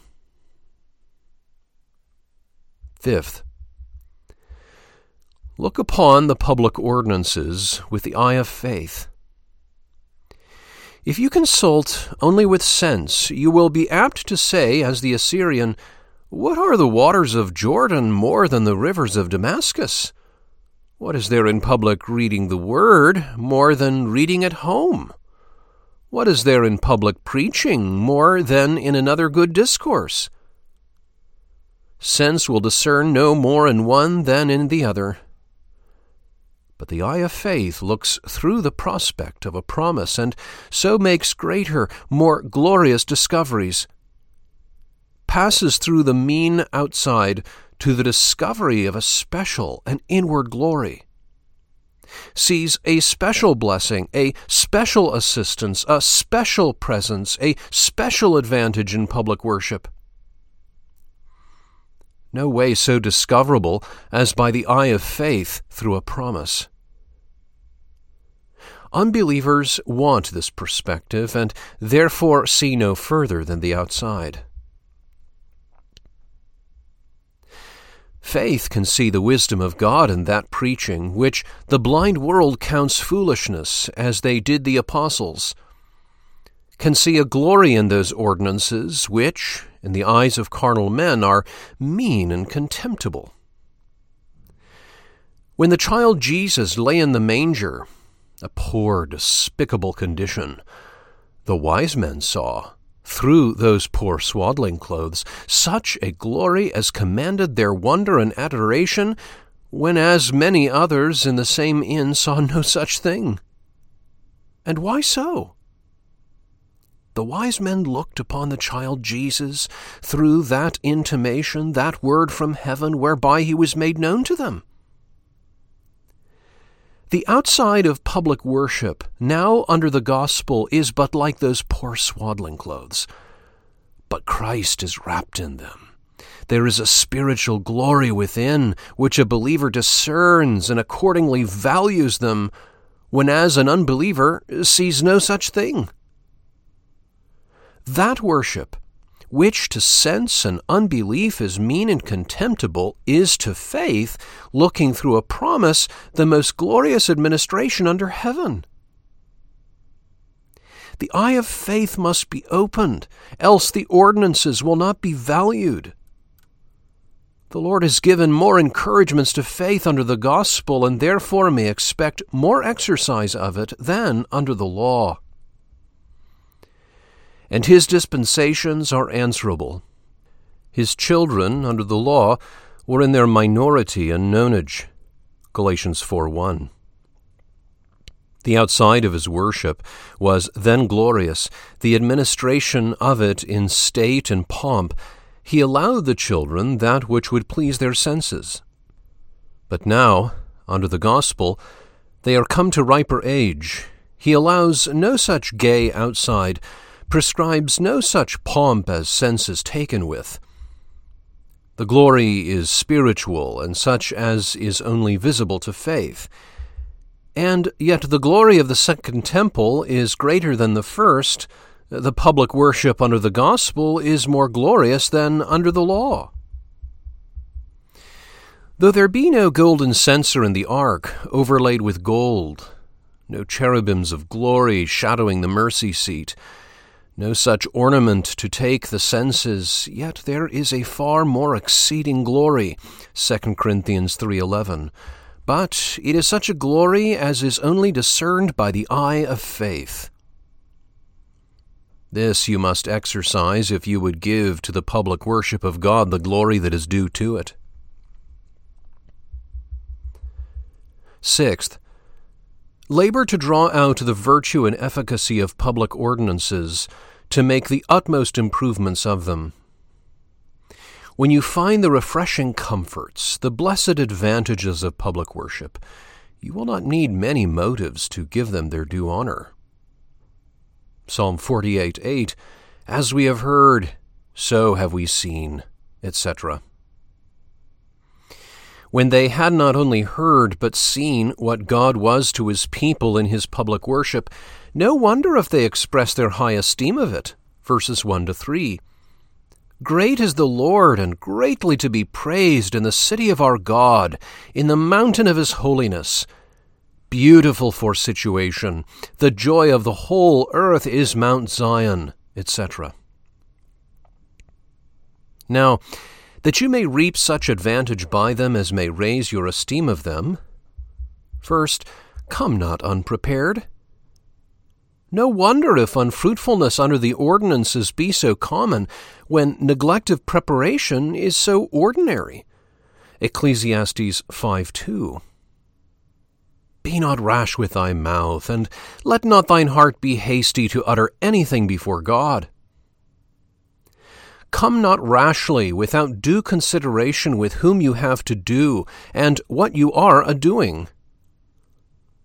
Come not with guilt and pollution upon your consciences. Ezekiel 23, 21, and 29. This is it from which we must be separate if we would have God receive us. 2 Corinthians 6:17. Come not with minds and affections entangled in the world.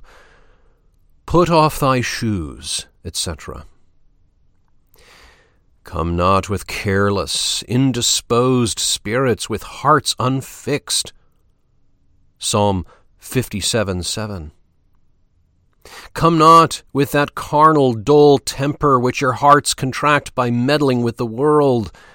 Plough up the fallow ground.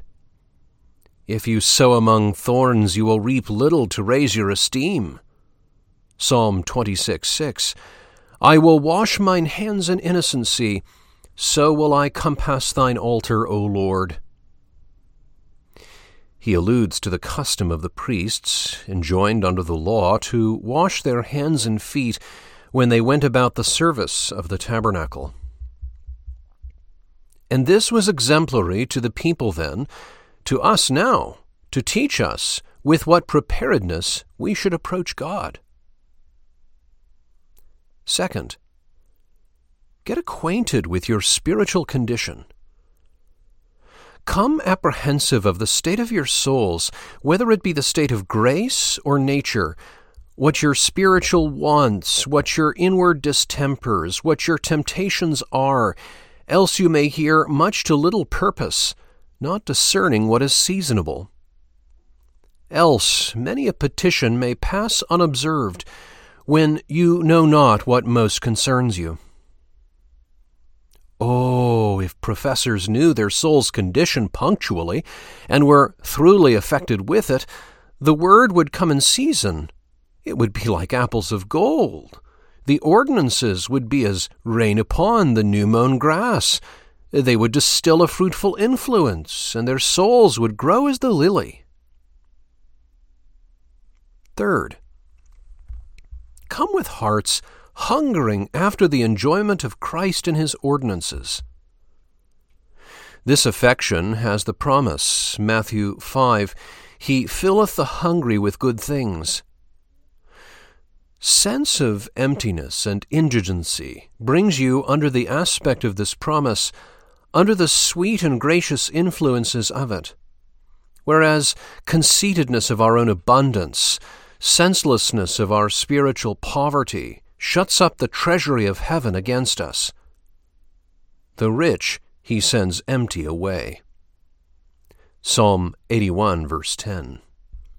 Our souls should stretch themselves wide open in earnest longings after God. This is the way to be filled with the rich blessings of spiritual ordinances. Fourth, use the ordinances with holy fear and reverence. Psalm 211 and 3 verse 7. That confidence which the Lord approves in his children is not a carnal boldness, such as some mistake in the room of it.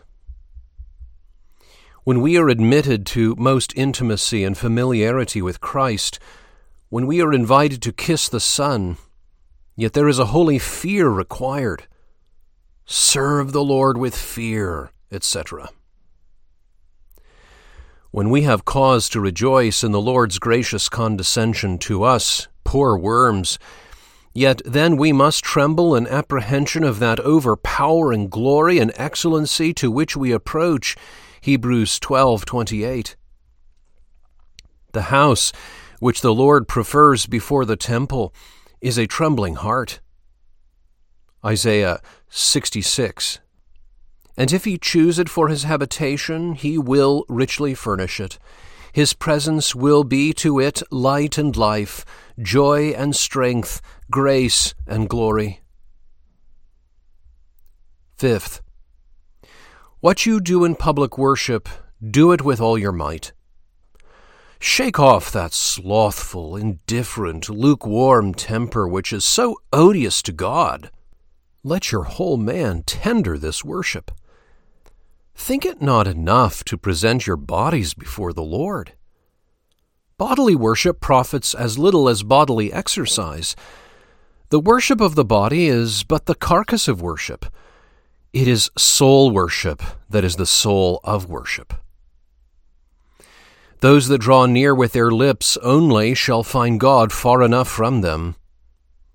Not only lips and mouth and tongue, but mind and heart and affections.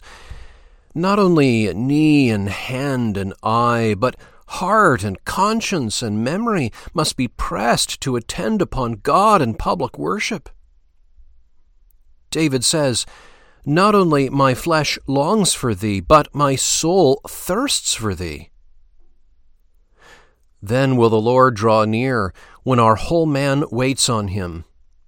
Then will the Lord be found when we seek him with our whole heart. Let your whole man wait upon God. Serve him so with all your might. Let his worship be your work, and be as diligent in it for your souls as you are in other employments for your bodies. Spiritual slothfulness is the ruin of souls. It brings them to consumptions. It leaves them languishing under sad distempers. Those that will not stir up themselves to lay hold on God will be bowed down under many infirmities. Soul poverty will be the issue of spiritual sloth. Proverbs 18, a great waster so far from increasing the stock of grace, as he will greatly waste it. Proverbs 20, verse 4. It holds in a spiritual sense. His soul shall be in a beggarly condition, as though it had nothing, even in harvest, in the midst of plenty, when others are reaping the sweet fruits of public ordinances and laying up store against winter, against an evil day. In the midst of their plenty, the spiritual sluggard shall have nothing. Proverbs 12:17. It is the diligent man that shall be enriched with precious substance, even the precious advantages of public worship. The Lord is the rewarder of those that seek him diligently those that are diligent in preparing for it, diligent in attending on it, diligent in after improvement of the ordinances, this man's soul shall be rich, rich towards God. The Lord will bless him with such spiritual riches in the use of public ordinances as will raise his esteem of them.